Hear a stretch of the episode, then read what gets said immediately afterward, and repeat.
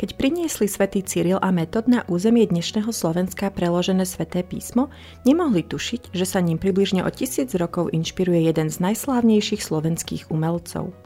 Martin Benka, ktorý má dodnes čestné miesto v panteóne najväčších slovenských umelcov 20. storočia, začal s písmom experimentovať už v prvých rokoch svojej umeleckej kariéry, keď vytváral ex libris pre svojich známych – pri ilustrovaní knihy Životopisy slovanských apoštolov Cyrila a Metoda a panonsko-moravské legendy ho inšpiroval text a vývoj písma ako takého.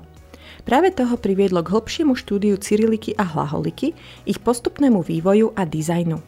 Okrem toho sa zaujímal aj o vizuál iných slovanských písiem, používajúcich azbuku, čo ho inšpirovalo k dizajnu prvých písmen vo svojom charakteristickom štýle. Tento vývoj bol postupný a samotný štýl, ktorý dnes najčastejšie vidíme a zároveň aj poznáme, sa vyvíjal približne od roku 1956, teda 3 roky potom, čo dosiahol Benka status národného umelca. Zaujímala ho ornamentálnosť a dodanie estetickej hodnoty latinke, preto vnímal proces ako kresbu. Zároveň sa snažil v duchu svojej tvorby zachovať ľudový a slovenský nádych a aj keď bol spočiatku limitovaný geometrickou povahou písma, túto malú nepríjemnosť vyriešil využívaním milimetrového papiera.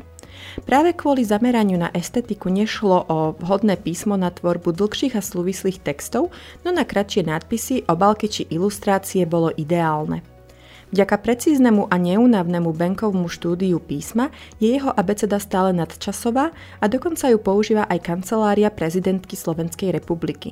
V dizajnovom manuáli kancelárie prezidenta Slovenskej republiky je typografická časť tvorená písmom President Sense, inšpirovanom práve tvorbou Martina Benku len v digitalizovanej podobe. Stále ide teda o nadčasový dizajn, ktorý má svoje miesto aj v modernej typografii či ilustrácii a mohli by sme povedať, že v súčasnosti zažíva určitý revival.